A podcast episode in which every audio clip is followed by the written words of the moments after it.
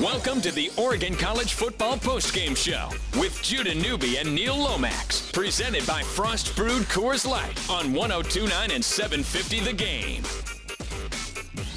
503 417 7575. 503 417 7575. This is the Oregon College Football Postgame Show. What is up, fans? Judah Newby, Neil Lomax in the house here on 1029 750 The Game. 503 417 7575. It is your chance to sound off the fans. Let us know what you thought about the Oregon Ducks game. Just went final. Final score Oregon 58, Bowling Green 24. 58 24. It could have been much worse. It could have been much worse. And that included 30 of the 58 points for the Ducks coming in the second quarter alone. And uh, the Ducks are 1 0. Neil Lomax, what's up, Neil? As expected. Yeah, let's get, it is as expected. There we go. This is uh, yeah. There we go. I'm on. you know, we we uh, you know my prediction was you know 63 17. It, Yeah. it, it could have been that way if Mario didn't pull Justin there with about five minutes in the third quarter. That's a little a little early, well, right? well, but it might have been planned. He'll he'll make a, a PC comment that was planned, and I want to get Braxton in there for a couple series. Okay. Okay, we'll wait till six minutes left in the game. You know that that's my call, but he'll he'll be ticked at me and I'll be ticked at him. That's what we do. That's okay. You know that's my call and that's his call. I would have waited. Uh, I would have kept them in, kept that offense in, get get to sixty. Get, I mean, keep it going, get the mojo going. But when you're quarterback, every other ball you throw is a touchdown. That's insane. 10 pa- pass That- that- completions. you- you're watching this game going, you know, usually Oregon, you're looking at, okay, he's going to throw 40 times, 45 times, 31, 32 for 44 or whatever.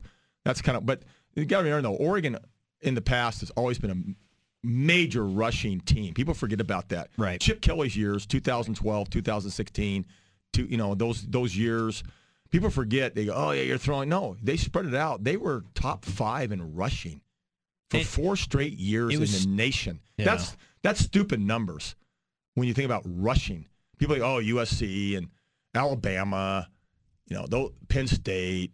No, they were top five in the nation in rushing. That is so impressive when you have that balance. So, I mean, Justin's 10 for 21. with five touchdowns, Neil. Uh, 10 completions, 10 completions, five So touchdowns. That's insane numbers. and, and I guarantee you, Justin's not happy. He's not. He, he wants to be, you know, 18, 19. Oh, there's a couple drops, all Yeah. that. But anyway, hey, Oregon, you got the win as you're supposed to do. Congratulations. Let's move on. And please, please just be, be, be nice to Portland State. well, now, next week's going to be there. There's a lot going on next week.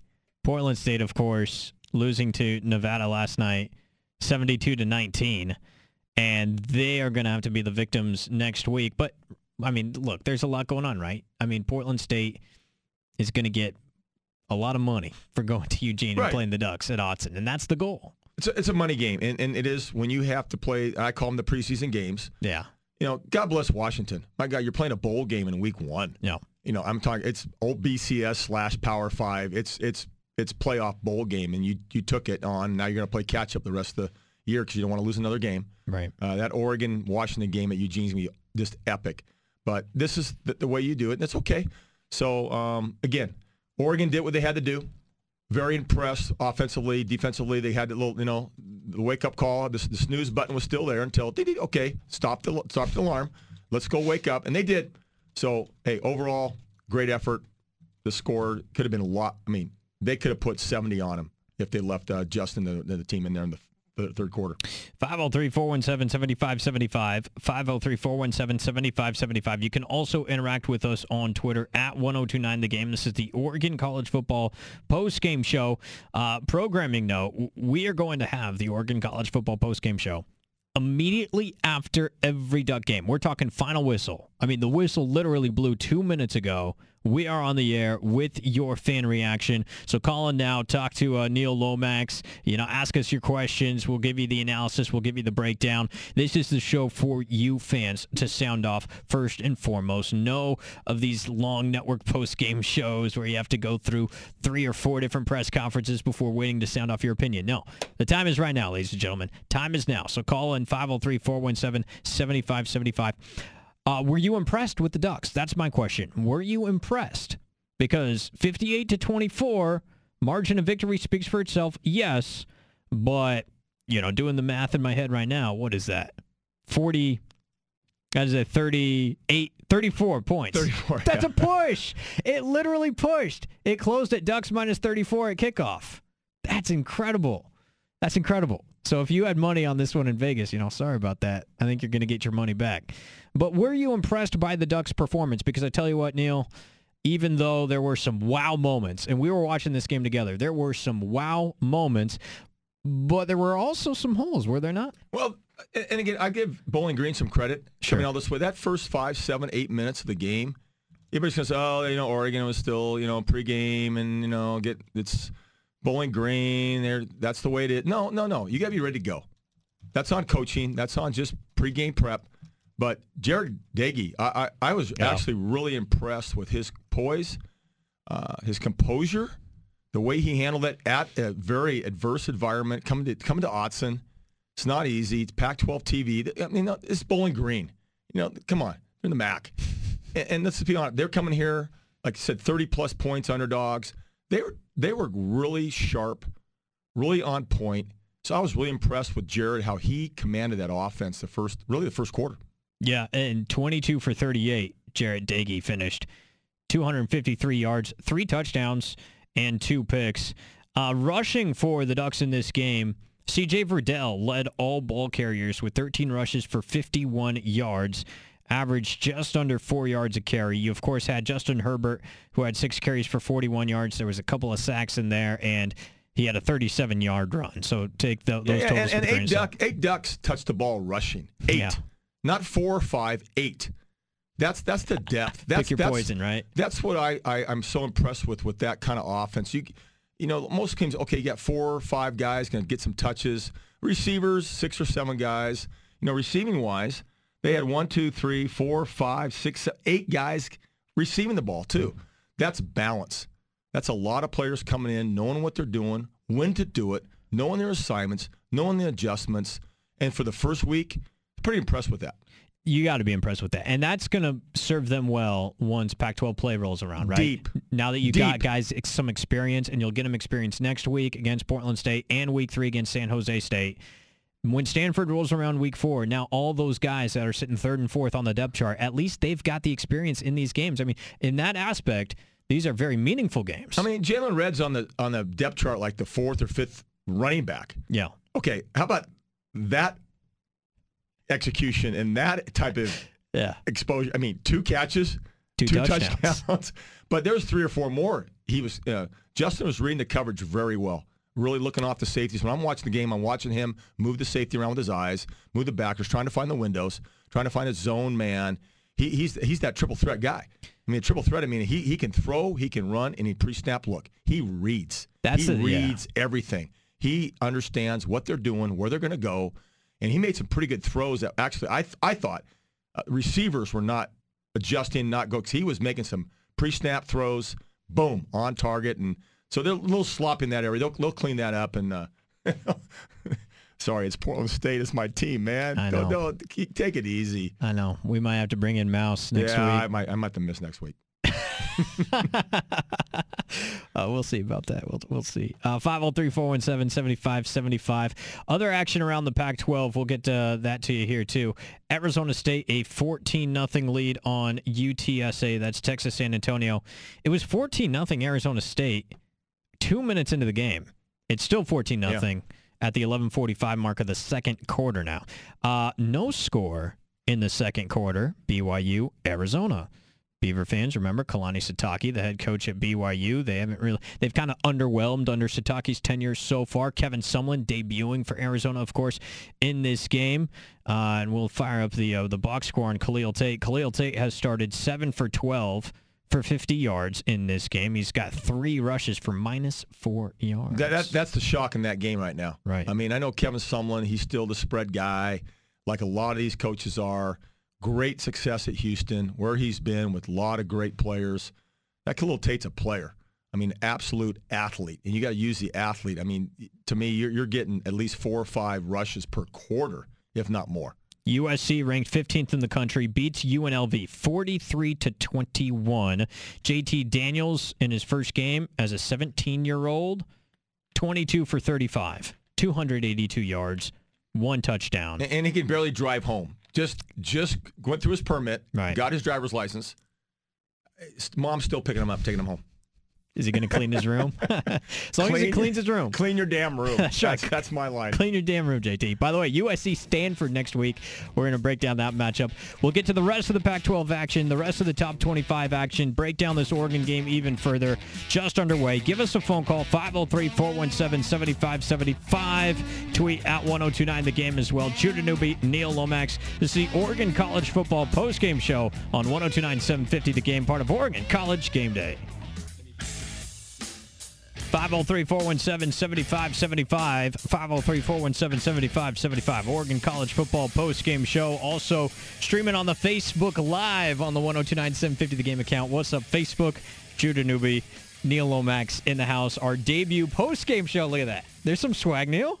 There's some swag. I don't know what I'm doing. we'll There you- I am, mom now. I don't Yeah. know what I'm doing. Yeah, We're no. Facebook. Yeah. Okay, Twitter. It. Are you on Facebook? Yeah. You yeah, are on I Facebook. Facebook account. Yeah. Yeah. You got to keep your eye on the kids. You know, make sure No, I don't. Lori, Lori takes care of all that. My wife, she, we, we got grandkids now. I mean, you know, my my four year and a half year old granddaughter, she unlocks my phone. Uh, she figures my password out. She's telling me where to go. See, How do I yeah. Google things? Generations. Poppy, Poppy, you got you got to Google this. What what? What Like is some that? Disney Channel I got going on here. you got to take care of that, man. You got to take care of that. 58-24, Ducks beat uh, beat Bowling Green. Talked about it a little bit in our opening segment as well. But what'd you make of Justin Herbert being pulled five minutes to go in the third quarter? And yeah, the Ducks were up comfortably. It was 51-17 at the time. But 20 minutes left in the game there, Neil. We were watching the game together. I, I saw you bristle a little bit at that. Yeah, I mean it is early, but uh, Coach Cristobal is going to probably say, "Oh, we wanted to give Braxton a couple series." Well, okay, yeah, one it's sixty to seventeen. Yeah. Put Braxton in. That's what you. Sh- but again, he's the head coach. Uh, obviously, it was early because they were three and out. They punt. What does Bowling Green do? Go down, nice score, little, man. nice little wheel route. Yeah. Nice little wheel route. Touchdown. Boom. Uh oh. So Justin, you're back in. That's they lost a little mojo there. The last that next three or four minutes, you can tell they weren't the same. They were a little offbeat because oh, oh yeah, we're over now. Let's take the sweatbands off. Let's take the shield off. Let's take the chin strap off. Take my towel off. Oh, I gotta get my towel back. I gotta get everything back. Okay. So it took them a little while, but after that, it was fine. But they're not gonna make a big deal about. It, so let's not make a big deal about it. Because I just think again, overall, Oregon did what they're supposed to do. After that three, four, five minute first quarter of Bowling Green controlling the game, really played well right away. Then Oregon decided, hey man, let's forget about this. Let's turn the let's turn the car on. Get the engine revved up, and they played very well. And production was amazing. Effectiveness not might not be there. I mean, what I mean by that is, I mean Justin Herbert only throws 50%, less than 50%, but getting touchdowns, the effectiveness of that. I mean, big plays again. And Oregon's been known for that for years. Just big plays, 20 plus, 30 plus yard big plays. Those are chunks. He averaged They are chunk stuff. 28 yards of completion. I- and a touchdown every other completion. That's crazy. That's crazy stuff. You, you're not going to see that every single week, of course, but and there were drops in there too. You know, we talk about the maybe lack of efficiency, 10 of 21, but in the first quarter there were at least three drops, a couple by Johnny Johnson, one by Jaylon Redd, and we can't forget the first touchdown that Herbert had in this game. Oregon is down 10 nothing. It's fourth and 14. Yeah, I, I thought it was third and 14 at the time. I did not realize it was Right. fourth down. They're on the edge of field goal range. yeah, They're- yeah. It's a little too far. Fourth Punt, and 14. Field goal, right? 37 yard or 33 yard touchdown. Boom, right over the middle to Jaylon Redd, who had two catches and two touchdowns in this game. I mean, A- absolute Aaron Rodger NFL frozen rope. right. Looked him off, looked the safety off left, goes to hash. Jaylon Redd's coming down the hash, did a little jiggle, goes right nine route. We call it a go route, right down the hash, and bang. That linebacker or the defensive back was within a yard, mm-hmm. and they had the safety over the top. There was a three, three and a half yard window, and Justin put it in there. That that's impressive. Can I ask you, what's the dynamic like when you're a quarterback and it's week one, regardless of the opponent?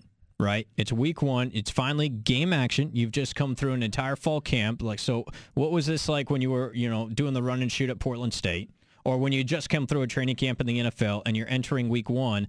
there's a different there has to be a difference right between what you the reps in fall camp and actually putting it into game action regardless of the opponent Yeah, and absolutely. Well, the problem too is this is not, you know, in the NFL, you're, you're playing NFL teams. It's the Kansas State Chiefs, it's the 49ers, it's the, it's the Seahawks. This is Bowling Green. Mm-hmm. So it's like Portland State playing maybe Milwaukee High School. No, and no disrespect to Milwaukee High School. no offense No offense, but, you know, but, but, but, but the expectations are you got to score 60 points. Right. So that pressure on just that's a lot of pressure. yeah Fans, you got to understand what they're going. If you don't score 60, 70 points on these guys, it's a disappointment. Like, w- wait a minute, let's just win the game. I mean, a- ask UCLA how they did. You know, how'd you guys do in that with bringing in Cincinnati?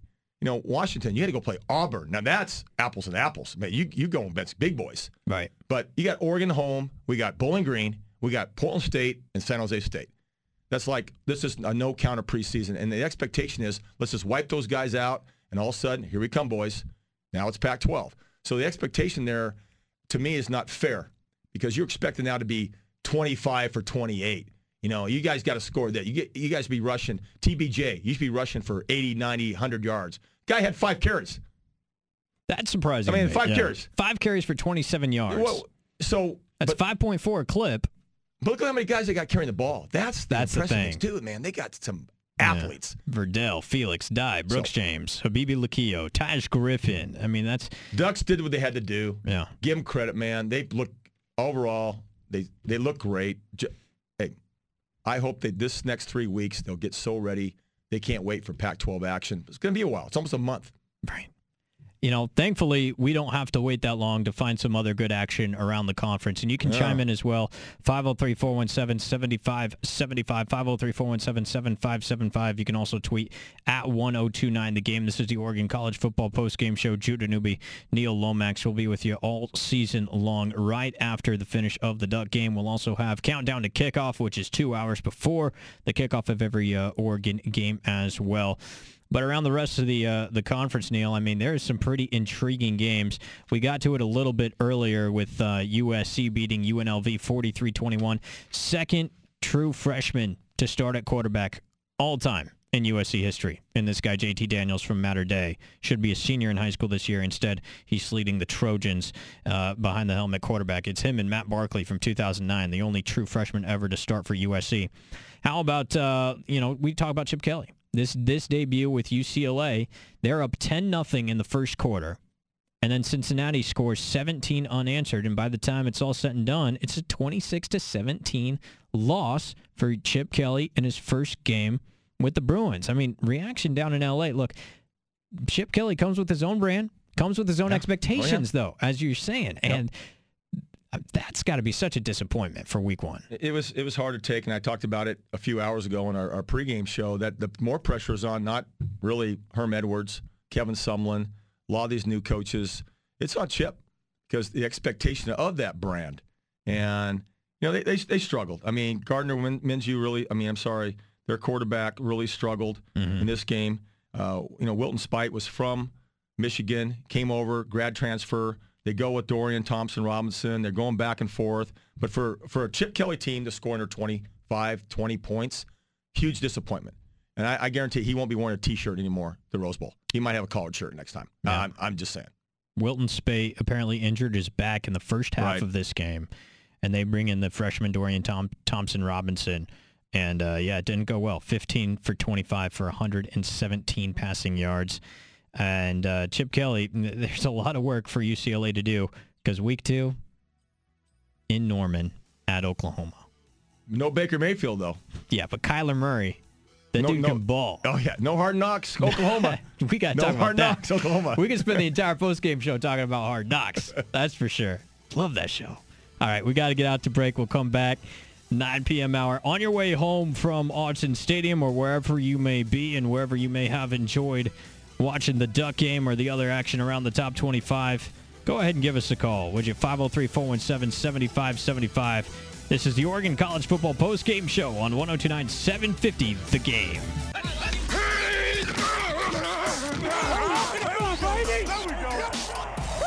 Welcome to the Oregon College Football Postgame Show with Judah Newby and Neil Lomax. Presented by Frost Brewed Coors Light on 1029 and 750 The Game.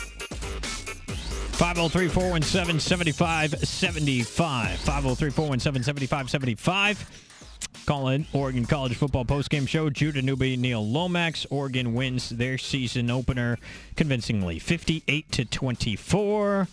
You know, could have been better in some spots, but uh, you know, we're we're not going to nitpick necessarily. They the Ducks took care of business the way that they were supposed to take care of business. Let's just say it was a typical season opener, and they'll have to find some improvement along the way between now and week four. you don't necessarily have to have it in week two against Portland State. You don't necessarily have it in week three against San Jose State, but by week four against Stanford, that's when you kind of want to hit your stride. And look, 58 points week one. That kind of speaks for itself. But how about this, Neil Lomax? They had the ball for 10 minutes in the first yeah. half. 10 minutes in the first half and turned a 10 nothing deficit into a 37 to 17 halftime lead. You know, I went nine months without college football. I forgot how fast Oregon likes to go offensively. That was fun to watch. Yeah, and very impressed with the coaching staff at Bowling Green putting this game plan together. And again, uh, you know, Jarret Doege, I, I, can't say enough about his composure in that first quarter. Uh, in that environment, you got you got to be there to understand what that's like. Hmm. You know, when I when I went to the Redskins or going to Dallas Cowboys and you know RFK and Philly, and you're in that environment. There's 75,000 fans, and Oregon's got it going. They're rock and rolling, man. It's loud Autzen's a great place, great environment, and again, give credit to Bowling Green for coming out early and playing the best they could and looking pretty sharp, looking pretty composed, putting it on them, 10 zip, and then all said, uh oh, here we go. And look, we saw Appalachian State going to Penn State Man. today and turn that game into overtime. You you can't just discount these games just because you know the point spreads up in the 30s. Sometimes I know Appalachian State's done it before, but so, sometimes I know teams like to get a little greedy, maybe a little lax. And to Bowling Green's credit, they smacked Oregon in the mouth. 10 nothing, 10 nothing. I did not see that coming. And then it took a fourth and 14, 33 yard touchdown to get Oregon woken up in this game because Neil, they were sleeping. They were sleeping, like you were said, but when they finally did wake up, it was like waking up the dragon because they responded in a big way. And that's why you play all these series and, and these quarters. You just can't, you know, luck, fortunately, they had the fourth quarter to take off. That's right. kind of what these games are when you have these type of teams and uh, you know not you're not the Power Five, you know you're low level of, of, of, FCS or you're not the, those Power Five schools. And these are these are money games for Bowling Green and these other schools from the MAC and the WAC. But I tell you what, you better not sleep on the Mountain West or the WAC. Some of these schools will play. We, we're seeing that. I mean, we've seen that across the board that the Appalachian states, the Troy states of the world, even though they got blown out by Boise State today, go Broncos they got it rocking and rolling. Haskins got to go rocking and rolling there again. At, you know, Harsin's does a great job there at Boise State. But anyway, it's just I was impressed again by the number of players that get in the game. That that's what I can't understand because of the pros or college or high. You just don't see that many athletes get in the game and get those touches. Yeah. And you got receivers, eight of them, eight running backs getting touches. That's pretty impressive. And that's the coaches. I give credit to them for getting those guys in early. In the rest of the Pac 12, this day started pretty well. I mean, look, Oregon State blown out 77-31. Washington loses. That's the tough one. See, that's the one that the Pac-12 is going to be remembered for not only this week, but really for the rest of the year. But that's a top 10 team. I mean, you're going to play SEC top 10. That's a bowl game. That's a January talk about. That's a January 1 bowl. You might shake your no, they, they No, it, I'm limb. not disagreeing, but you have to win that game if you want to get conference respect. This conference is not respected nationally. It's not. It's it, it isn't, but they give Chris Petersen and the Washington Huskies taking that game on. Yeah, they did. USC went and played Alabama Cup and got blown out at AT and T about a year ago. It was absolutely embarrassing. That's, right. So that's kind of what you're seeing now is when Pac-12 schools get matched up with these top 10, top 20 other schools. We're, we're you know we're holding the short end, and I don't know if that's something with just our league. I mean the conference, but uh, I still say these college football, the parity out there is awesome. There's so many great teams to watch. That's why I love. I mean, high school's. I love high school football, but college football, something about that. It's just it's pretty special. All right, let's go outside of the Pac-12 just for a brief moment, and uh, want your thoughts as well. 503-417-7575 because there were a lot of notable games in, in, the top 25 today. And one of the early ones that really caught my eye, I know it caught yours as well, Texas and Maryland. So here you go. You got a home and home that finishes up this year from last year. Right. Maryland went into Texas last year, beat them 51-41. DJ Durkin took the Terps into Austin, beat Tom Herman. This year, Texas, a 13-point favorite, going back to Maryland. Maryland beats them again, Neil. And think of everything that Well, yeah, yeah. been through. If people haven't been following that story of that tragedy, it, it just saddens your heart that that staff allowed, the training staff, the coaching staff, the athletic department allowed that kind of thing happen. I don't care if it's high school. You allowed that type of heat, exhaustion, exposure to actually lead to a death. I mean, folks, this this I'm a high school. We go through so many tests, so many 20, 30 different uh, clinics we got to go to make sure we understand sudden cardiac arrest, understand how to use the AED, understand concussion protocol, understand the, the hydration issues. Um, it, it's saddening to think that you think. So God bless Matt Canada for putting that team together. Judah, I mean, really keep that team together, and they gonna beat Texas. Jordan McNair, the name of the uh, the former Maryland Yeah. player that that uh, was deceased, and Maryland for the first game for the first play lined up with ten players to pay him tribute, and everybody wore a decal number Yep, they got his nine on 70 their They got his they got his number on there, and the family, what they've been through, and people just got to sit back and think, how do we? We have no empathy or sympathy. We have no idea what that would feel like. No, none at all. None at all. So credit to, like you mentioned, Matt Canada. That's a former. Look, he's been an offense coordinator a lot of places. Most recently LSU, and uh, you know it didn't work out for him at LSU with Ed Orgeron, and now he co- goes and joins Yeah. DJ Durkin's staff. And how do you predict something like this? Tragedy in the offseason. DJ Durkin is, uh, you know, suspended indefinitely and probably fired near momentarily. And now you got Matt Canada in the interim role. You got a huge game with a ranked opponent and the, and you get the win. I mean, you got to Yep. give all the credit in the world to uh, to Matt Canada Yep. and his staff. And Maryland did it, scoring ten unanswered Yep. points in the fourth quarter. And, mean, on- and on a lighter note, so you owe me lunch because I had I had Notre Dame. You had Notre Dame, me a bad Michigan. time. Yeah. You, you were like, oh no no, Michigan Harbaugh and all that. You know, I think he was wearing I think he was wearing shorts in the fourth quarter. He had to cut them off. Glasses were flying, hats flying. Referee's fault, someone's fault. one score game there at the. Uh, Oh, okay, yeah, okay. but when Notre Dame had to do it, strip, almost a scoop and score. Yeah. So, so really good football game though. You, you expect that when you see the Michigans and Notre Dames play.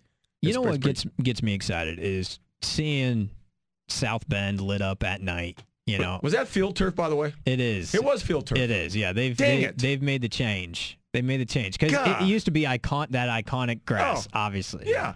And I don't think it was that that uh, that long ago. I mean, we can get our crack research team on that. When did Notre Dame change from uh, natural grass to field turf? It was recently.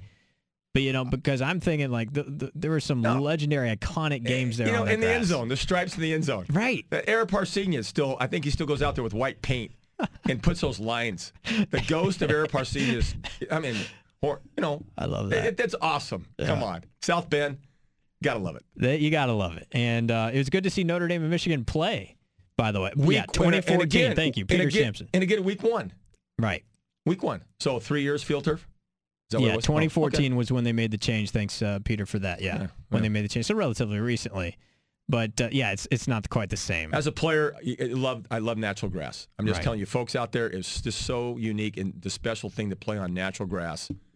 It, it, it just left about in the 90s. It really did. Like nobody was going to, to grass. Everybody's going to field turf or, and field turf's awesome by the way. It's a great service. But the old AstroTurf days, That's terrible. you might as well get the asphalt company. Just hire an asphalt company and put on that little half inch fr- rug from Paulson's. Put that sucker on there. You might as well blow out your knee, blow out your ankles because you're going to play on that freeway. Kingdome. Oh, You- what was that I don't like? care. Kingdome, Vet Stadium, the Meadowlands. Vet Are Stadium, that's concrete. kidding me?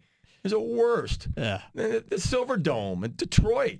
Well, you got, you got parking lot. It's might as well terrible. go play in the part of the Pontiac, Ford, GM. They're right down the they're right down the street. Might Might as well play in their lot. God, it was terrible. So I when we're watching BYU Arizona on the TV in our studio as well, and uh, keep an eye as well on Arizona State. Twenty-one nothing now that they lead uh, UT San Antonio. Did you play against Herm Edwards? You just mentioned Yeah, veteran. Yeah, You know, he, he was did you the play Eagles. against Herm? Yeah, yeah, he's corner. He played. Uh, we played in the '80s together. He was a great All-Pro corner, and he'd be he'd be matched up with Roy Green. Every time he played them, he'd match up man to man on Roy Green, and You torch him. uh, of course we did. of course we did. What is that? Again, it was, we asked those questions. I know. Uh, that- it's rhetorical. Philly had Philly had some tough years after uh, Harold Carmichael and Roger Ron Jaworski, but then they brought in a guy named Randall Cunningham. I've heard of him. You guys, all of a sudden, UNLV. game, game changer. Who's this guy that can run the ball in the NFL? What? Who's doing that these days? That kind of changed things. He's quite the athlete. Was Randall. he better in Philly or Minnesota? Ask the Philly fans or the Minnesota fans. Oh, there you go. I just didn't like him because he played against us, and all of a sudden it's third and five, and he's scrambling around. He picks up 15 yards all the time. And that's the that's the game now. Dang. Like as a Seahawks fan, that's that's our offense is Russell Wilson doing that on third and five. on every pass play. Yeah, exactly. Hey. Every single one. It- Run it's like pass option. J- RPO. The new RPO, jailbreak blitz, let Russell bail us out. That's how it goes. All right, we'll hit the break. We'll get you a traffic update here. Arizona State has scored again to make it 28 nothing. On your way home from the game, you know, give us a call 503-417-7575. You can also tweet us at 1029 the game. Your thoughts. Did the Ducks look impressive to you? 58-24. Pretty impressive uh, performance from a score perspective, but there are also a lot of holes, a lot of vulnerability. So, but look, it's week 1 week one. There's a lot of football left to be played. I'm Judah Newby. He's Neil Lomax. This is the Oregon College Football Postgame Show on 1029 750 The Game. Welcome back. 58-24 Ducks win. They are 1-0. Were they impressive to you? 503-417-7575. This is the Oregon College Football Postgame Show. I'm Judah Newby. Neil Lomax in the studio, sitting across from me right here. We've talked the Ducks game. You know, there's only so much that you can break down from a week one Oregon Bowling Green, 58 to 24. Were there holes? Yes. Were there wow plays? Yes. And Justin Herbert had a lot of those wow plays, 10 of 21, but he goes for five touchdowns and 10 completions, Neil. I mean, it, it- you know, uh, you we can't press the fast forward button on Justin Herbert. Obviously, uh, fans, me, I want to rush the process. I want to see this guy in the NFL draft next spring, but it's going to take some time. But in your mind, was this a successful debut for the season for Justin Herbert? Well, quarterbacks were 11 for 26. So Marcus Arroyo is not going to be happy with that. Right. As the OC, even you know, if you're the OC guy, the quarterback guy, even Michael Johnson, uh, wide receiver coach, he understands. He's been around a long time. He played in the league, the NFL guy. Right. So they, they get that. That's that's not efficient. Effective, they were. Chunk plays, big time. Everybody's talking offense. This I I, I, I want to turn the channel here. Do it. The guy that I, I I'm going to nickname. He's Charles Haley. Charles Haley, number 11. Justin Hollins. Justin Hollins Yeah. coming off that edge.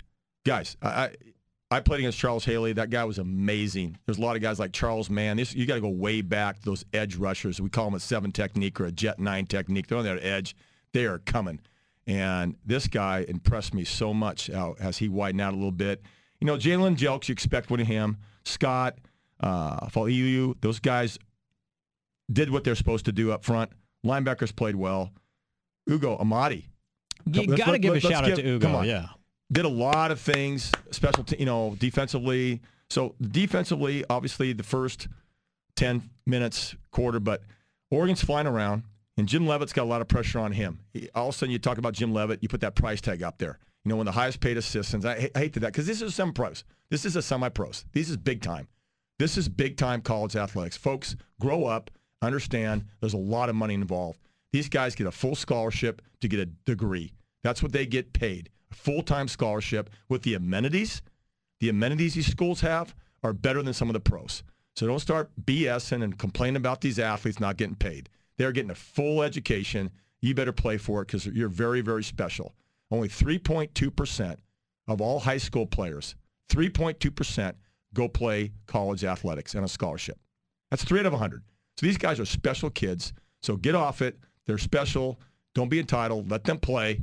But these coaches now, there's some pressure on them because they're getting paid a lot of money to make these guys execute. And I tell you what, these Ducks were flying around defensively today. So I was impressed with that. Yeah, I mean, but they had to wake up, right? Ten nothing, and, and that's not that's not the ideal way to start against Bowling Green at home. A lot of guys coming in and out, though. Again, they're playing a lot of numbers. We have some de- defensive stats here, too, about the tackles. There's 19 guys making a ta- I mean, 18 guys making a tackle. There's a lot of guys coming in and out here. No one's just dominating. They're flying around, putting a lot of different uh, situation, a lot of different down and distant guys that come in. That's what they do. They got a lot of athletes. They're two, three deep. That's going to bode so well when you're in week eight, nine uh, in, in the Pac-12 conference schedule. Mario Cristobal wrapped up his post-game press conference moments ago. We talk about why he took Justin Herbert out. Five minutes to go in the third quarter. Mario Cristobal on why he brought in Braxton Burmeister. Here it is. Well, we thought that it was a good idea to get Braxton in when the game still was a game. You know, when it, when time playing time mattered. Get him in there with the first offensive line. Get him in there with uh, the tailbacks, the one wide receivers, and the tight ends to see him perform and execute with those guys. Um, when we didn't move the ball and they scored, well, it just triggered, hey, we, we need to get back on track. And that's why we put the ones back in. Just Got him time with the ones, Neil. PC. Sorry, PC. It's 51 to 17. Right. It's not a game. It's not a game. You're not. But it's okay. That- that You're the head coach. Do what you want to do. I, I, that's fine. You don't have to explain it. Maybe You don't have five minutes in the fourth. You don't five have to justify it. the third. Uh, whatever. Let him in. Braxton played last year on the injury. Don't, but don't tell me it's a game. A game is one or two scores. That's a game. Well, it became a game when they. Whoa, well, whoa, maybe okay. not. But they, when now Bowling it's Green's- 51 24. Right, and he put back Herbert. So he, he must have thought it was a competitive game at that All of a sudden, your, your khaki pants get a little tight. No, no question. Everybody wears the khaki pants with the, with the, with the, with the golf shirts. You've ruined khaki pants All for of a sudden, that's what that's what coaches do. It- but hey, Mark, you guys, you did what you're supposed to do. At the end of the day, first quarter, second quarter, you play four quarter. Everybody says that. I was impressed just with the depth again. I keep going over and over. They had so many young athletes getting in there, getting touches, making tackles, making plays. You're gonna make mistakes. Uh, again, Bowling Green came in, not expect to even do anything. I, I said 63-17, so it was close. But Mario, you can put Braxton in when you want to put him in. You're the head guy. Well, one of that that kind of leads us into another topic that I want your thoughts on: the new redshirt rule. The fact that you can Wow. play freshmen up to four games and still use a redshirt on them later in the season and keep their you know redshirt eligibility for the following year. Yeah. That is a game changer. It affected guys like Travis Dye today. Yeah. That's a true freshman. Yeah. He ended up getting seven carries for 37 yards, making some plays in the return game as well. I mean, Mario Cristobal has gone on record saying he loves this. Every coach has to love this. Yeah. Getting to play your freshman four games in a season and still get to redshirt them? Incredible. Uh, The analogy is it's preseason NFL. You don't have to cut anybody. That's it. You got a 75 man roster. You don't have to cut anybody. You keep them for week one, two, three, four in the NFL. Coaches would love that. Have that taxi squad, that service squad, street squad, whatever you want to call them. They, we, I still got 30 more guys in the locker room. So for calls now, that is, it is an amazing, and I think it's a good thing. You can't really tell, and it's a hard thing to get, you know, a fake an injury. A lot of times that's what happens. You know, we'll go ahead and have that freshman fake an injury. So, oh yeah, you're on IR or whatever the term is for college these days, but you now we'll go, we'll redshirt you because you, but you're not hurt. We just want to make sure you get five to play four mm-hmm. because you do get five years, get four four years to play. It's eligibility wise. So I think it's great for college football because you can see three or four or five guys that you might not see because you're afraid to burn their red shirt. With week one, we talk a lot about players having to shake off the rust, knock off the rust a little bit, get back into game action. How does that apply to coaches? Is there anything to like coaches, especially a guy like Cristobal that hasn't been? I mean, he was the head coach, yes, for the Vegas Bowl last December. That did not go well. Is there anything to like knocking off rust as a coach? I mean, calling plays again, the communication on the sideline for game day. I mean, it, there's got to be something to be said for that, right? Well, I'd like to ask him. Yeah. Really, ask him. What, what do you think about? I mean, this Russ thing, uh, that's overrated. It's he's been there, great experience. He's been around. I mean, with Alabama and Coach Saban for four or five years. I, there's not rust, but these new there's new players. You only have these players for two or three years. That's the difference with college. You know, in the pros, some guys are there 10, 12, 15 years. Some of these kids, three or four years, maybe two years, and they're gone, or you cut them. I mean, how many of these these recruiting things? How many three or four or five stars you get in there? They don't pan out. They don't. They just don't pan out. I mean, Justin Herbert was not well recruited. There was two or three five-star quarterbacks ahead of him that Oregon was looking at, and all of a sudden, two years ago, he beats them out. He's starting right down the street in Sheldon.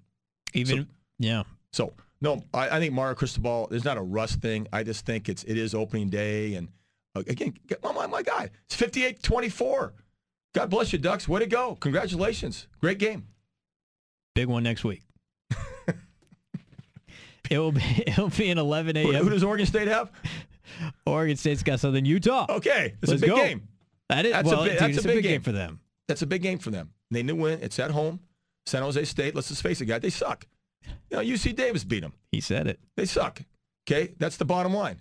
I'm They- over here Oregon State. Oregon State expected to win that game at home. Everybody's going that Oregon State's a two and a half. What's the over and under on their game? Is it two? It's two and a whatever, half. uh, Whatever. Who, It's two and a half. who says that? Is that Vegas? Vegas says two or and a is that your sister? Who's that? Your mom? My sister. Okay. So whatever. But this is a winnable game. They know that. hey, They- there's oh, a reason there's big buildings in Vegas. It's because they've made a lot of money. and, and there's a winnable game for them in going to Nevada. And there's Yeah. winnable games. I guarantee you, Oregon State thinks they'll take two or three more in the Pac-12. That's how they're thinking. They are, and that's how they should think. They So, didn't win a Pac-12 game last year That was last year. Judah, why, why are you going to last year? because it's a We're lot of the we're same not players. last year. It's a lot of the same players.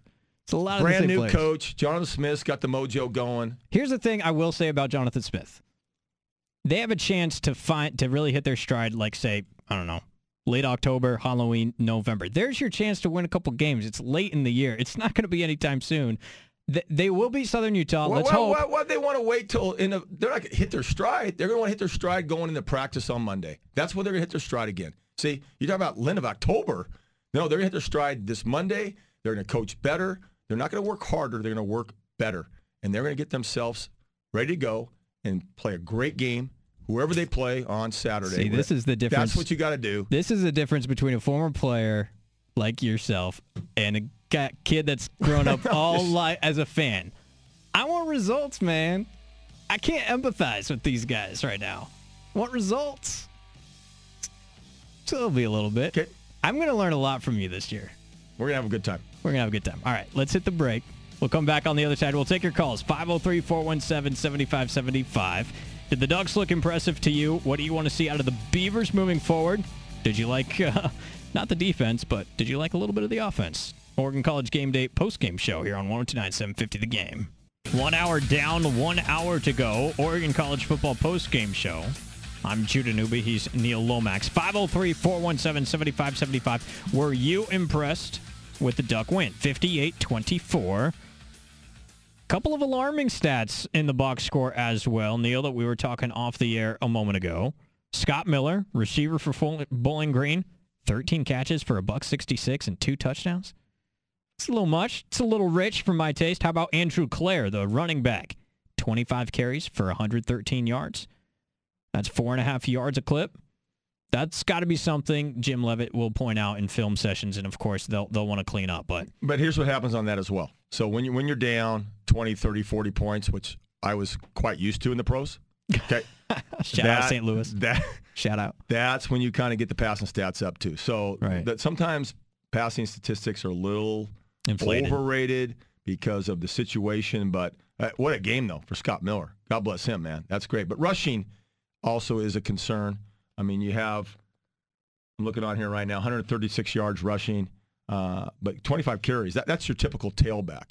Uh, getting that 20, 25 carries. That's USC, Penn State's, the Alabamas. And again, that's what I like about Oregon, the diversity. That they really mix it up. They do a great job getting six, seven, eight guys, different touches from different formations, different positions. They're basically running the same kind of plays. It's zone, it's a trap, it's a power, it's a sweep. It is. But you're running four, five, six different formations with motions. Put motion in, left hash, right hash, boundary. You just mix up the formations. You don't have to have a whole lot of plays. That's the whole key. You just mix up formations because defenses, all they'd look at, formation recognition. You're in a certain formation, we're going to play it this way. You're in this formation, we're going cover two, two high, zone. You're in this formation, we're press man, one high. We're bringing Sam, we're bringing Will. That's what they've been practicing all week long. So it's a game of chess. That's what Marcus Arroyo does. Game of chess. Offensively, if we show this, defensively, we know they're going to be in this defensive Right. situation, and we're going to. Uh, and Justin Herbert, triple threat. He reads it. He makes the right call. Boom. They go to the right play. Want your reaction as well. 503 417 7575. Let's go out to Hillsboro. That's where we find Janet on this lovely Saturday evening. How are you, Janet? I'm doing well, thanks. And uh, I really, I wasn't surprised because I think we were favored by 34. Mm-hmm. So uh, I think that that was the way it should have been. My question is this: uh, I wear headphones. I plug my radio into it because I love to listen to the announcers. Uh, there was a little more than a 20-second delay from the radio announcers to what's happening on the field. Very, very frustrating. The reason I know this is the radio announcer in the first quarter said 6:56 left in the in the quarter, and I'm looking at the scoreboard and it says 6:36. So it was about 20 second delay. Mhm. Why is that happening? Very frustrating. Okay, yeah, thanks for the phone call. Um, you know, we'll have to get you a radio engineering 101. Uh, that's just what happens. Here's my suggestion. This year, don't listen to the game on the radio. Just watch it on TV and then call into us. That's how you do it. don't worry about it. Thanks for the phone call, though, Janet. Basically, that's, I mean, that's that's how radio works. That's how radio's worked for forever. There's always a delay. There's a delay on everything that you have in uh, broadcasting these days.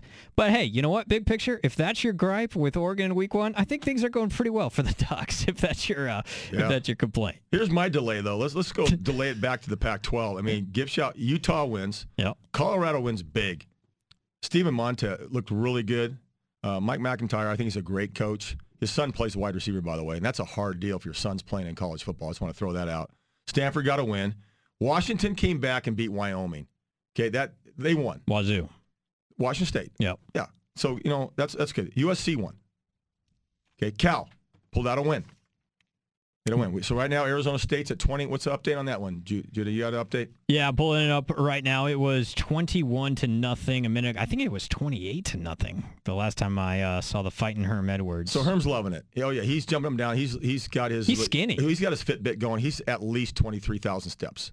No question right now. 28 And that nothing was that was from quarter. noon on because he gets up at 5 a.m. because that was I saw the ESPN thing. Apparently. which is I won't say what I want to really think about that. I love that. And then we got a baseball score going on here, at Arizona BYU. But anyway, you know, Yeah. first week, Pac-12. I know you're gonna gonna keep on, you know, throwing Washington under the bus. Yep. And Chris Petersen, I don't I'm know not, why no, you no. are. I'm not throwing them under the bus. Yeah, it's just you got to. These games are not ordinary. They are extraordinary, which means there's that much more importance on the result. I love the fact that they happen, but if you want It's a big image. It's a big image game. That It's- was a it's a big image game, image game, in and- week one, and it's a bowl game. It's the old BCS. That's a January one bowl matchup. The old day. That's you want to see Washington, Auburn, in the Yes. Rose or the Peach or the And my thing is- Sugar. Neil, they could have won the game. They they they shot Well, of themselves. course they in could the- have won. Like, the- like they didn't want to win. I'm not saying they didn't want to. I'm saying that they shot themselves in the foot late. That's the most frustrating part for me. Is that it was right there for them to win. And if you were talking about wanting to get the Pac-12 represented in the college football playoff, which I think this conference is as good as the ACC, I think it's as good as the Big 12. But you keep you keep any Pac-12 team. And that's the way we are. That, and I'm saying we. I, I love that style. If you keep them under 20 points, you got an 80% chance to win the football game. That's very true. You keep a Pac-12 team under 20 points. We're just a little different style. Not that it's right or wrong. I'm just saying that they think it's a better way. No. And that's the way our philosophy is on the West Coast. Kind of, hey, we want to score points. Well, and Washington is more of the antithesis. Like, I mean, they do have spread, but they love to power between the tackles with Gaskin. And and but But still, they, they want to score. points They want to score 28, 35 points. You ask, Chris, that's their Right. goal. Every offense wants it. You know, Leach is over there trying to. Hey, we're going at it. Uh, Justin Wilcox is a little different with Cal, but still, most of the Pac-12 teams, a bit, a bit I'd say Stanford. Stanford, Stanford's pro. little different style that Shaw has. Yeah. I say, okay, but still, they will beat you up with play action. Parkinson and those tight ends, every year there's two or three tight ends will go. They are awesome. What- Cajuiced. what they do. Is he a Stanford guy? He's a Stanford guy, man. Really? Yeah, he played at Stanford. Now he's uh, trying to make a roster spot with Cleveland. you're we'll going back find to out. hard, you're going back to hard knocks. Hard now. knocks All next right. Tuesday night. Let's go to I five. That's where Zane is at. What's up, Zane? Hey, how you doing? Good man. How are you? I'm doing pretty good. Uh, I want to ask a question, and it was uh, it had something to do with a, a gal that called in just a few minutes ago, and, and she was asking about why the delay, and I don't think we got a very uh, sufficient answer from you. Um, we, and uh, certainly with my sitting there and watching the game, I've always listened to the play-by-play as it's happening on the field, and if you to delay in that. No, that's not the case. And I think you should, if you can, find out because it's very important to a lot of people, especially older people that are sitting there that uh, depend on listening to you. All right. Thanks for the call, man. Look, What station is it on? It's on their station, right? So I, it's isn't it on a different station? notoriously it's not. Thought No. Good. Shoot the messenger. Don't call me with your techno technology problems. I gotta say, man, next next person that calls in, I'm just gonna. Be, hey, you want to talk about the Ducks, right? Let me explain to you how radio works. Come on, people. call the people that are carrying it. You know, complain to them. Five yard penalty. You got that delay, man. You get that delay a couple times. I'm ticked off as a I'm quarterback. I'm friggin' kicking that five yard delay penalty. Jude is about to show us why we have a delay. It's ridiculous, man. Don't don't get me testing the FCC. Gee. Anywho, all right, let's move on. Let's try to salvage something out of this. Uh, you mentioned teams that like to go up tempo. You know, like to spread it out. We're watching the game right now. Kevin Sumlin at Texas A&M, he was part of that spread attack, that fast pace, that Johnny Manziel, you know, almost that junior air raid attack. Arizona's got 10 points right now in the third quarter. And Khalil Tate is is a legit athlete, bar none. I mean, I rank him as probably up that Jamar Lamar Jackson kind of style of a quarterback. I mean, that triple threat guy. I mean, truly a triple threat. Cause I I know he does RPO it to death. That Yeah. guy. He's going to read, read, because he's going to pull that zone. He pulls the quarterback trap, quarterback power, uh, runs the zone really well, uh, throws the ball downfield really well. He wouldn't be there.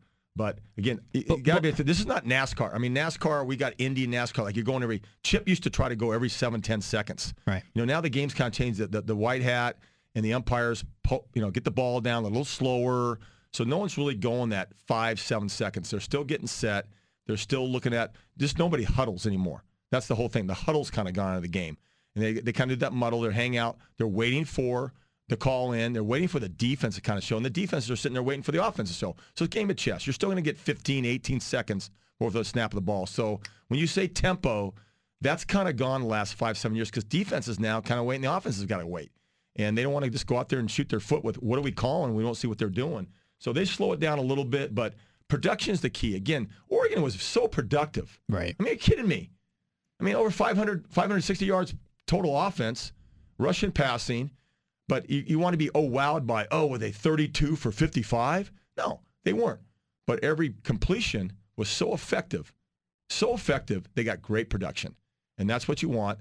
And they're going to work on those little things of making sure the catchable passes are caught. You're reading the correct reads, and we're dropping. We have checkdowns. But I tell you what, some of those little screen. I was so impressed with the line. Man, when Throckmorton went out there in that one little smoke screen, That was it was sweet. The Taj, you know, that was a really cool. Little, those are timing, rhythm plays that a lot of fans. Oh, it's just a little screen. No, it takes a lot of time because you got to. The linemen have to be great actors in that. You have to be really good actors. You fake that pass pro for a couple counts, and then boom, you're out there on that strong safety or that Sam or that Jack. Make sure you make that block. Really impressive on two or three of their little smoke screens. We'll hear from, more from Mario Cristobal, more of the uh, highlights from this game as well coming up on the other side. Plus, we'll go around the rest of the top 25 action that uh, did not involve Pac-12 teams. Michigan, Notre Dame. What happened there? You know, what does this mean for Jim Harbaugh? It's a lot of big games that he's lost now. Has never beaten Ohio State as well. Didn't beat Notre Dame today. All right, you've got Oregon College Football postgame show. Neil Lomax, Judah Newby, Peter Sampson spinning it behind the glass. We'll come back on the other side of this time out on 1029 750 the game. 503 417 7575. Give me a take on the game. Cam McCormick, injury update. Neil Lomax, you mentioned Cam McCormick as, Yeah. uh, you know, you wanted the tight ends to step up in this game. Jacob Breland, Cam McCormick. Looks like we're going to get some some unfortunate news. Looking out on Twitter, Andrew Greif from the Oregonian, who joined us in our uh, pregame show on Countdown to Kickoff, says Cam McCormick hurt his leg and has been X-rayed. A quote from Mario Cristobal, quote, we think it might be a pretty significant injury, according to Mario Cristobal. Now, Oregon's got plenty of depth, but that's still a hit. That's still a hit to a to a tight end group that's always produced really nicely for Justin Herbert. Yeah, two experienced guys, and, and one of the misses that Justin had, he'll take that back, was early first quarter. Uh, we had a little delay. I call it a little delay nine, delay seam to uh, to Jacob Breland, and Justin overthrew him about three or four yards. And folks who watch the game will probably remember, oh yeah, yeah, yeah, number twenty six, he's wide open. Great little scheme, great play call. Marcus Arroyo made the the great great call on that. Justin looked him off and overthrew him by two or three yards. That's very rare. And uh, Justin will have that back. That's one of those, God, that's my bad kind of thing. And I told you, I thought that would happen four, five, six times in this game. That, that you'd have Cam McCormick, uh, Breland running down these seams, running down the wheel routes. They, they got some speed at that tight end position. They just don't sit back and they go tight block, which a lot of times the wise do. Just get next to the tackle. You got to extend the tackle. They're really involved in the passing game and huge involved, obviously, in the running game. But that's that's a that's a significant injury. If he's injured, I hope he's just Uh, hurt. I hope, I hope he's hurt. There's a big difference. Being hurt, okay, a week, go see the trainers. That's okay. Injury, ouch. That three, four week, five week deal. That that's that's a, that's a major significant issue. And also for a Duck offense that features the tight ends doing a lot of blocking. I mean, obviously, pass, Multi threat. That's why Yeah. that's why I mentioned that about two hours ago. I said those guys. I love the way they, they implement them in that kind of offense because you get all, you get all sexy with the wide receivers. You get all, oh yeah, they're flashy guys. The guys with single digits. You love watching the guys with single digits running around. And uh, speaking of digits, can can, we get the numbers a little bigger on these jerseys? I couldn't quite see the numbers. Like I, I really had a hard time. I know I'm nearsighted. I start wearing my glasses now a lot more. I'm watching the game. Can can you guys get those numbers a little bigger? And who put the black sharpie on the names See, on the back of the jerseys? That's what So, I didn't like. I is didn't like the names on the back that were all just covered kinda, just cover? Usually I use a whiteout when I have to make a mistake. I put that little whiteout thing and I write something on there. Somebody put a black sharpie and just who, who are these guys? But you know what? I love Nike. Hey, It's Nike. It's Nike. We man. love it. Yeah, Bowling Green's a Nike school. They, Shout they- out. you know what they were? They actually were the swoosh. yeah. So okay, Well, well, I mean, Cleveland- come on. Cleveland Browns. Nike's got eighty percent of the country. they, they look like the Cleveland Browns. They did. Yeah. They had little, you know, they're from Bowling Green, Ohio. That's right. There actually is a town, Bowling Green, Ohio. Urban Meyer started there. And Scott Hamilton is a famous. Hey, I met Scott Hamilton. Great Shout out. skater. I got to give him and Orel Hershiser. Are skaters athletes? Of course they are. Yeah. Are you dishing the? Are you dishing the skaters? I'm just. I've never skated on a competitive Well, level. of course, because you're not an athlete. Oh, There you go. low. Come on, man. We The don't have to hockey players, there. guys who skate, absolutely. Have you seen my mini golf game? I mean, I'm an athlete. So anyway, the, I, I'm just saying. I don't know about you guys. I don't know what your Oregon's got. That's again, that's hardest thing is the equipment manager trying to figure out what extra rooms. I got to rent storage spaces. Like I got to get like U Store and all these storage places to get, to put the uniforms at. But anyway, I love Nike. I love them all. But my God, can you just please get the numbers down a little bit? They used to have a lot of those jerseys. I feel like in the '90s. Yeah, that was well. That's the old throwbacks. The, It's the, the old throw- Packers. Yeah, exactly. Man, you remember, you know, what was it, like Penn State or Alabama? I mean, there's huge numbers. Exactly. Speaking of Packers, one guy that uh, you know we were watching the game together. One guy that whose name you threw out there, talking about Justin Hollins. I love all these NFL comps that you have because you've played against some of the best pass rushers of all time. You mentioned Charles Haley, who I don't know won five Super Bowls. You mentioned Reggie White, arguably the greatest pass rusher in the history of professional football. And look, we're we're not here comparing college players to NFL all-time greats necessarily. But Justin Hollins and Jalen Jelks, both of those guys, particularly Hollins, man, he roared off the edge in this oh, game. Oh, they look like they could play four, four or five in the NBA. You know, it's Right. that strong forward look, that Lamarcus Aldridge body, man. They look like they're six six, six seven, two forty five, and just cut. And they're coming off that jet seven, and they're outside technique, and they are pass rushing, and it's just fun to watch. That whole defense again. I thought overall, you know, Jim Leavitt adjusted. You can tell he's he's out in that sideline. I love watching those coaches in the sideline. You know, he, he's flicking the fingers and doing the calls, and I love the get back coaches. There's like three or four get back coaches, grabbing them, pulling them back, the change them. Yeah, yeah, yeah, pull back. I mean, they got 19 guys on staff just for the get back coaches, pull them back. I love watching the coach because I'm, I'm that way. he too. drinks So- like 10 Pepsis a day, yeah, by the way. Well, there's your problem. Pop Yeah. is pop is poison. That's by right. folks. Pop is poison. Thank you, But anyway. I- just love. He's making those calls. He's so intense. Right. And he's getting there. And those guys reacted after the first ten minutes. They reacted, played really well, and numbers again. Their depth. I'm impressed just how many players come in and out and keep playing and playing and playing. and with all the freshmen, like we mentioned about the redshirt rule, the depth is only going to be that much more impressive in September, particularly.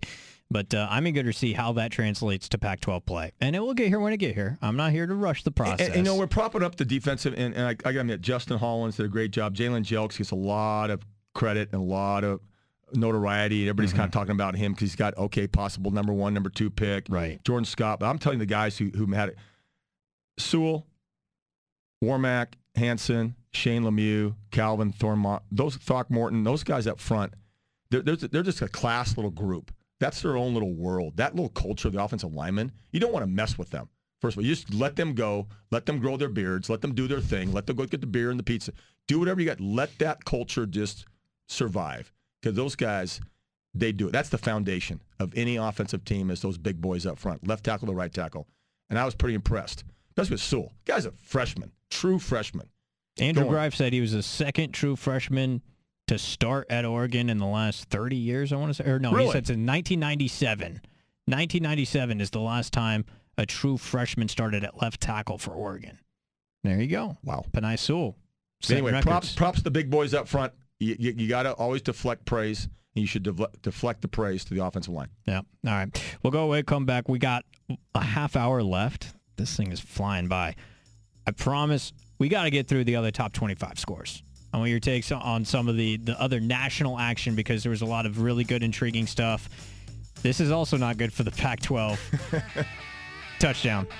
Go B- Cougars! BYU Cougars! lighting Tucson on fire.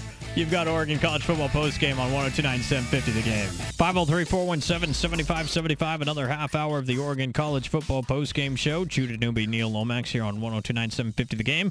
We will bring you countdown to kickoff each and every week, two hours before every Oregon football game.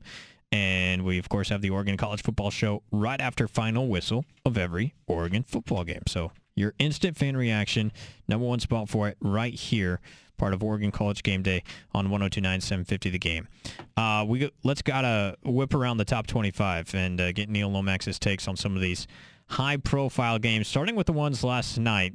And number four, Wisconsin, 34 to three winners over Western Kentucky. But Neil, Wisconsin got off to a slow start of sorts, and I know I'm kind of banging a drum here because You uh, are. You are. know, you're, you're nitpicking week one matchups. Uh, my buddy is the wide receivers coach at Western Kentucky. Yeah, I was rooting for them. The but- Hilltoppers, they, Yeah. they, they can play. Again, that's Appalachian State's, the Hill, Western Kentucky's choice that you just don't think you're just going to bring those kind of schools. Just like Bowling Green the first quarter. Everybody's in the Oregon's, whoa, uh, we better sit down. This could be a game, but Yep. it, it wasn't. But the game I want to talk about, I mean, Michigan State and Utah State. Uh, I did get a chance to watch a little bit of that, and everybody's talking about, you know, Bryce Love. I want to talk about Jordan Love. That quarterback for Utah State can flat out play. And they had that game won at East Lansing, Michigan State. Mark Dantonio, you know, see the coach, him on the sidelines was classic. D'Antonio? Yeah, his classic looks on the sideline, just unbelievable. I don't think I've ever seen that guy smile. Well, yeah, yeah. He's kind of got. He, he reminds me of the, the warden in, in Shawshank Redemption. That that that, that just the warden there. You know, just that look. Just a what the great comp. going on there, man? That's it. And uh, wait, waiting for Morgan Freeman to come out and do something that you know. But I, I I was so impressed with that game and how Utah State played. It wasn't like a 10-7 deal. They really moved the ball. So again, Utah State. Here's your little cupcake coming to town. So I, that's the one that really sticks out to me. You talk about uh, Jordan Love, by the way. Matt Wells is the head coach Yep. at Utah State. Shout out Matt Wells. Nice job by you. Go Aggies. Jordan Love finished uh, in this game 29 of 44, 319. He did throw a couple of picks and no touchdowns, but uh, he was the reason that Utah State was in that football game. And Michigan State, I mean, you're ranked 11th in the preseason poll. You have to come back in the end of the fourth quarter to beat Utah State. Not a great look for them. See, I'm one of those guys. I I will take issue with the big school before I give credit to the little guy. Maybe maybe I got to work on that. I mean, credit Utah State, but Michigan State allowing up 31 points. That's not a Sparty defense we've been accustomed to seeing. Not at all, but with Pick three minutes up. with three minutes left though, they made a big third and fifteen conversion. Right. And they come back and they win the game. So that that's what the takeaway is there. Uh, What do, you, what do you think of Bryce Love in Stanford? He had a very, very pedestrian game in terms of stats. 18 for 29. That's 1.6 yards a carry against San Diego State, which I know. Look, Rocky Long. You No. know he, he he can he can coach defense that's there. that's a new tailback. You though, you know, Penny went to the Seahawks. My boy. Back with Marshall Faulk days, they've had Donnel two, Pumphrey? Donnel Pumphrey, Yeah. And now Washington Marshall is Faulk. now Washington's the, the bomb there. He played so he had what 28 carries, 180 yards, some so. Buck 58. Buck 58, and they looked really good. But Stanford, uh, again, I, I Oregon, Stanford, Washington, but I still think down the road, my, my prediction still is I'm, I'm still pulling. I, I still think Washington, Oregon are going to be the two teams to, to, to contend with in the North. in the South, we talked about this a little bit. USC, Utah. Utah. Who do you prefer Yeah. on that side? Uh, USC, Yeah, I'm there too. Yeah. I'm just think again, athletes. The, the game's coming out athletes, and, and no disrespect to Utah, they have athletes. Um, Huntley's playing well. Kyle does a great job there. Uh, they got some skilled players uh, back and forth. That's just, to me overall. is it weaker, stronger? I don't know. But watching this Arizona game, and you're you're going to see BYU might upset Arizona down in Tucson. 21 to 10, late third quarter, BYU leads Arizona in Tucson. Yeah, bear down Wildcats. Uh, so the South, yeah, uh, US USC and and, and Utah. Oklahoma, seventh in the country, welcoming Lane Kiffin's Florida Atlantic squad today into Norman. 63-14 Boomer Sooner. Kyler Murray, you talk about efficiency. This guy was picked ninth overall in the baseball draft by the Oakland A's. He's going to be a future star baseball player unless his future in the NFL is brighter. Don't Nine of him. 11, 209 yards, two touchdowns. Kyler Murray, it's like Baker Mayfield never left. Don't miss a beat. And Penn State survived. We talked about that earlier. Big, Crazy. big. It's so exciting to see the Appalachian States play that well on the big stage. That's- 11 years to the day Yeah. of the upset Yeah. in the big house. Yeah, just exciting to see teams like that rise up to the occasion and say, no, we're not just getting a check. We're not going to go get beat by 50. We're going to compete and play. And that just tells you that the, the climate and the landscape of college football. Scott uh, Satterfield, the head coach at App State. Shout out Scott Satterfield, alma mater of Daniel Jeremiah of the NFL Network, former quarterback at Appy State as well. Keeping things close there.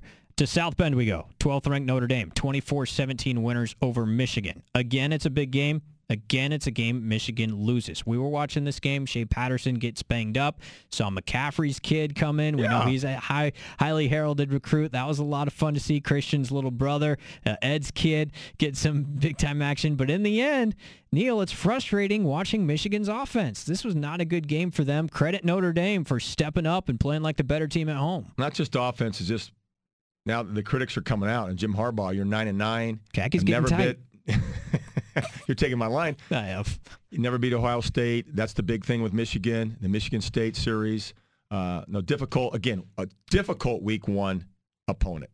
Both of them. Way to go, Notre Dame, Michigan, facing up week one. Uh, good job from Notre Dame at South Bend, coming away with the, with the win. And, uh, yeah, we can spend, every, everybody loves to criticize Jim Harbaugh. I like the guy. I always liked him when he played. We played together for a few years. He's a little younger, but it's a difficult job there. Again, how do you recruit? How do you recruit the athletes when Michigan and Ohio State is getting them all? And that's that's what that climate's like. And he's got to man up and start recruiting these athletes that can play. Because right now, his record, you go back to see Michigan coaches, he is not faring well at all with his record in the last two, three years. Right. He's got a ways to go there. We didn't talk much about TCU today, ranked 16th in the country. Gary Patterson's just fine with that. He loves his team, flying under the radar. They played Southern. 55-7 Horned Frogs win. Here's a game. 17th West Virginia. Yep. 40 to 14 over Tennessee, and the quarterback for West Virginia Will, is a Will guy. Grier. Will Grier's a Yeah. player. I, I've watched several of these high school when they were in high school and coming to lead 11s and watching these guys through Nike combines and Nike passing leagues. And uh, this guy had all the tools, and all of a sudden you kind of don't quite hear about it. And all of a sudden last year came on the landscape like, who's this guy? And they played really well, and here he is, manning up, and They're having a great game. five touchdowns. and, And it's Tennessee. that's, okay, yeah, this not good opponent. this is not UT Chattanooga. Okay, this is Tennessee. Dude, Terrell, Knox- Terrell Owens just took a major exception to that UT Chattanooga. Well, they were, Dig. they were good when he was there. That's it. Okay, so I'll give him that. Give him that. But that great, impressive win for West Virginia, and they're ranked 17th, and uh, here they go. Will Grier, 25 of 34, 429 yards. Okay, five touchdowns. David Sills, that's a guy you're going to be hearing in the NFL as well. Seven catches, a buck 40, two touchdowns. Mississippi State kills Stephen F. Austin, 63 to six. Thanks for coming out. I uh, I like you know you talk well about Boise State, 56 to 20 at Troy. Troy, a team that upset LSU last year in Baton Rouge. That's a that's not an easy team to play on the road, but Bryan Harsin, he's got a tough team. And what do you think? Uh, you know, well, it's are- Mark. It's Mark Rypien's nephew. Yeah, I mean, he's Brett. got he's got the DNA. right. He's this is fourth year, fourth year playing the system. You you stay four years. been there a long time, yeah. You know that that's a that is a long time. Uh, and you know Boise State, no surprise, every year top twenty five team every year in this Boise State. You know it's just it's amazing how well they perform, how well they execute what they do with different coaches coming out. Bryan Harsin's been there. That that that's a culture there at Boise State. They're not afraid to play anybody, anywhere, at any time. And what's happening now is the Power Five. They don't want to play the Boise States. They do not want to schedule the Boise States, and you don't blame them a lot of times. Uh, I love what they do there. They've been doing it for a long, long time. Back when Dan Hawkins got it going on there, and even before that. And here comes Chris Petersen, and they've been going and going. And gotta love the blue turf when they started it. They'll be back on the blue turf for their home opener against UConn next week. How about this? Week three, Boise State in Stillwater at Oklahoma State. That's going to be that's a tasty one there. Cowboys didn't play today, did they? They played last night. Did they? They played last night and they got a win at home against Missouri State, I I'm glad, believe. Glad you brought that up because I missed that one. Okay. Mm, yeah. What do you think of Gundy? Like the hairstyle or or what? Or just him as a coach? Yeah, about him the as a little, coach. Little do? Yeah, yeah. I mean, I because I, don't know. I, I like the guy. I like his personality. You personality. got to like him. They haven't fired him yet. They haven't. well, th- you know, that's because he he knows What? Boone T. Pickens, man. if you're on the good side of Boone T. Pickens, you'll be fine there. That that's the that's the Phil Knight of Stillwater, right? Is that? Yeah, that's what- exactly that- right. Is that Yeah. how would I? You're it? perfect. Okay. nailed it. Okay. Uh, one game that we were looking forward to seeing today that did not get played: Nebraska Scott Frost debut. Weather. So the game got postponed. It got canceled. Today. Folks, you've never been in the Midwest. You have no idea what we're talking. I lived in St. Louis for seven years. lovely when town. that when that ping pong size hail starts coming down, game over. and those thunderstorms come in, and that siren goes off. It's not one of those. Oh, I might get in the car and kind of drive home and stop by and get some food. No, no, no. You better get under overpass ASAP, or get in, or get in the dang basement.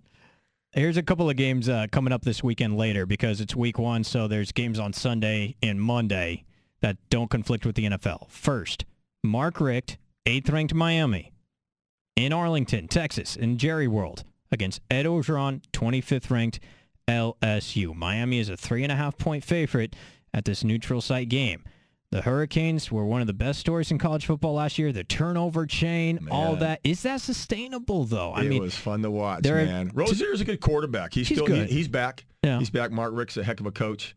Uh, it's be an entertaining game to watch. What do you think about Orgeron? Another guy that is so fun to talk to and listen to, but can he can he coach in the is big it always games? interesting? Everybody just really complains about when they're going to fire the next LSU coach. I mean, Les Miles are like, okay, can we get rid of him? He's there, there, because they keep winning seven, eight games. Yeah. So let's just get off it. Let, let him coach. Let it go. We'll talk about it in week seven or eight. You like Miami in that game? I do. How about Monday? This is a game I, that I do like mine. Is that Florida State and who's Monday? Willie Taggart and Florida Uh-oh. State he, against Justin Fuente and Virginia he, Tech. left, he left Oregon? Willie Taggart?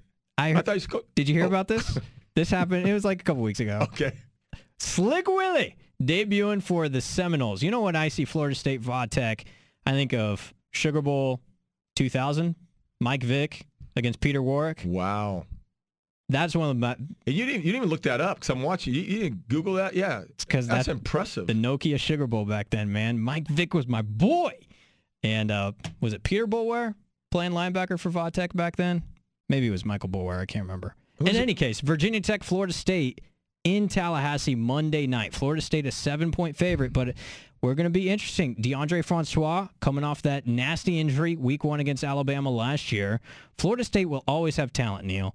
Willie. Taggart can recruit talent, but we're, I'm interested to see if they're going to be able to live up to the expectation this year. Well, uh, and an ACC game right out of the gate. That's that's pretty I- I'm, extraordinary. I'm saying I'm saying Seminoles more than seven. Really? Everybody has talent. You know, Yeah. a- oh, they got talent. They got talent. No, they just got more talent at skill positions than anybody else. That's like Oregon. They just have more of it at all these skill positions than anybody else. Two to three deep. All these teams got talent. But you get these other guys that can, the second guys, the third guys, that second wave, third wave. Florida State's going to have that. I think he's going to do a great job. I, I have them 14, 20 point win. I like it. That's going to be Monday at 5 o'clock. I don't know if Duck fans are rooting for Slick Willie, though, the way he got out of here. Oh, they like. Come on. I don't know, They like- man. Come on. 503 Flush it. 417. Flush it. Flush it, move on. It's a mind of a champion across the table from me. 503 417 7575. One more segment. Oregon College Football post game show here late on a Saturday night. Judah Newby, Neil Lomax on 1029 750 the game. Final segment here on the game. Judah Newby, Neil Lomax, Oregon College Football show. Coming up after us, it is the Oregon College Football wrap up show with Peter Sampson in the chair, taking us the final 90 minutes. How beautiful is it, by the way, that college football is back and we have all day coverage of the sport we love from 7 a.m. to midnight every single Saturday. I mean, that is awesome, man. Awesome. If you're a college football fan, you know there is one place for you to tune in each and every Saturday. It's right here, part of Oregon College Game Day, 7 a.m. to midnight every single Saturday here on 1029 750 The Game. All right, before we wrap it up, we got to look ahead at uh, the week two games next week. And let's just start off right with the Oregon game. Oregon, Portland State. Mentioned Portland State. Good start. Tough finish down at Nevada last night, to say the least. Oregon, tough start. Huge finish, really, against Bowl- Bowling Green.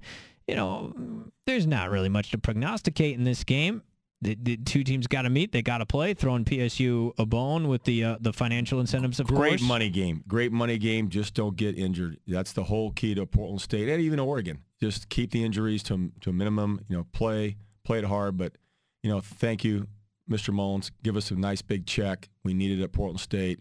I'd say every three or four years. Love to play you. By the way, the facilities at your alma mater are getting nice. That Viking Pavilion Whew. is awesome. If folks, you have not come down and seen what uh, we have on campus right there by the Peter Stott Center, it is incredible. And Barret Peery is going to rock and roll with that basketball team in there. Uh, PSU on the hard court, man, they gave some teams fits last year. PK80 was a blast. That was- that was absolute fun. blast to see them play Duke uh, and beat Stanford. Uh, so no, Barret Peery is, is rock star coach, and we're looking forward to a great season there. But it's still football. So uh, Portland State at Oregon, no question there. The one I'm actually look. I mean, obviously, let's just go right to it. yeah, You know, USC Stanford. that's the game of the week Um, in the am not. Pac-12. I'm not a big, big, big believer of. Bry- Everybody's falling in love. Sorry, with Bryce Love. Uh, don't know if he's that 22, 23, 24 carry kind of back, which they want. What I love about Costello and the tight ends is basically that his tight ends and Costello way they throw the ball to play action. That's their bread and butter, and that's the only chance they have to stay in with the athletes of USC. Clay Helton's taking his Trojans to uh, the farm the farm. and playing them. And that, that that's that's the game I'm looking forward to really watching because I think Stanford wins that game. They have a chance now to a little chip away at Oregon and, and uh, Washington in the north. It's a huge game for Stanford. Big game for USC. JT Sure. Daniels, first true road game for him. And by the way, USC under Clay Helton with the win over UNLV today, 17 and 0 at home. They've never lost at home under Clay Helton. Road at Stanford, 5:30 p.m. on Fox. That means Gus Johnson will be on the calls. Joel Klatt. That'll be a good game. Good team. I, I really want to see USC try to pull that one out. By the way, USC week three at Texas. So you got to go to Stanford, to Texas consecutive weeks. You don't see that much in Power Five opponents these days. So can't wait to break down that So matchup. so that's the earlier game I'm looking forward to. But then the late game and Arizona State did a little walk off. They did okay. They walked away with a victory, I believe. San Antonio, is that correct? You? They're, I they're, don't know if it's final yet, but they're but they're they're playing really well. We're watching that a little bit, but Michigan State, uh, I think that's a cla- great matchup with a Big Ten school going down to Tempe, playing uh, Herm Edwards' uh, Sun Devils. I- Forty- I, yeah. am looking forward to watching that game. That's that's those late games. That thing will go. It's seven seven forty five kick. Yeah, it, it's it's gonna be one o'clock a.m. Pacific time, Pac-12, which, which is okay. It's college football. Pac-12 after dark, man. Gotta love it. Yeah, ASU 49 to nothing lead over UT San Yeah. Antonio right so now. I tell you, they're walking away with it. Yep. That's what I said. That's right. Exactly what you said. Uh, so ASU, Michigan State next week. That'll be a good one. I kind of like Cal BYU. I mean, you're looking at a BYU team right now, and here comes Arizona trying to make a comeback. But it's 28-17 BYU. A Lot of with the lead in 13 and a half minutes. Yes, that's a lot of time. But regardless, I'm eager to see what Cal can do. This is a team that's not getting a whole ton of love in the Pac-12 North. But year two under Justin Wilcox, much improved defense. Ross Bowers with another offseason under his belt. He's a pretty good quarterback. I mean, they got the win over uh, Larry Fedora's fighting Tar Heels today. Um, North Carolina was very with, thin. With 13, 13 athletes were suspended. Eight were starters, I guess, and the quarterback. That's ugly, so, man. anyway, uh, yeah, Cal, I think Justin Wilcox had that team. Way to go. They kind of survived a depleted uh, Tar Heel team. Right. Uh, but going to Provo, a lot of folks say, man, that altitude and all this and that, but it's a tough place to play. And again, we're watching this game right now, the late Pac-12 game, and BYU is looking solid. They're looking really good. Mangum's doing a heck of a job at quarterback. Mangum's been there Love for a decade, Yeah. I swear. Well, you know, could have. They could be 27, 28 That's years true. old Yeah. playing it. That's right. They could could be. I'm just saying. It's like the reverse of like the, the Chinese gymnastics in, in uh, the Olympics. We we never really know how old these people Yeah, are. it's all right. How about this one? Colorado, Nebraska. So Yeah. Scott Frost's debut gets wiped away by weather. And now That his so home odd. opener, season opener, will be against Colorado, a team that you mentioned earlier, Neil. Steven Montez, quarterback for the Buffaloes, 22 of 25 last night against Colorado State. 22 of 25 for 338 and four touchdowns. That's a team that could make some noise in Nebraska for Scott Frost's first game. That's going to be a tough one. That's the efficiency there. And, and I just go back to Kordell Stewart, the whole Colorado Michigan game, man. That was in, ingrained in all our memories. So that's too bad about the Cornhuskers opening day. They all got fired up. We saw the pregame festivities there. They were rock and rolling in Lincoln. They were like getting ready. They're like, this is like new Nebraska. They love their you boy, man. You don't see it that much in Nebraska. No. I mean, Tom Osborne, I think, was actually getting excited. That's you impressive. rarely see that guy get excited. He was like pumped up, man. So, and then it gets weather blow away. I told you, the Midwest. Be- That's be tough. careful. So yeah, Buffaloes go there. Uh, UCLA, come on, man. UCLA going to Norman? Good luck. Oh, That's not going to be oh, good. Don't wear the T-shirt. That's not going to be good. Don't wear T-shirts. Does Oregon State get their first win next week? Absolutely, Yeah. absolutely. Take care of Southern Utah. Yeah. Washington gets North Dakota in Seattle. That'll be a win. Utah at Northern Illinois. That could be interesting. You never know. By the way, about this with Utah, offensive coordinator Troy Taylor Yep. returning for a second year. Phil Steele had this in his magazine, The Gospel. Troy Taylor is Utah's eighth offensive coordinator in 10 years. Eighth different play caller in a decade. Well, Tyler I mean, Huntley doesn't like that, but Tyler Huntley, No. he's, he's a pretty dang good quarterback. and yet Kyle Whittingham still continues to make this team impressive. They're so physical, they're so nasty, and they've had no, no consistency with play calling. And now they've got it. Well, they got Northern Illinois, so they're going to win. I think so.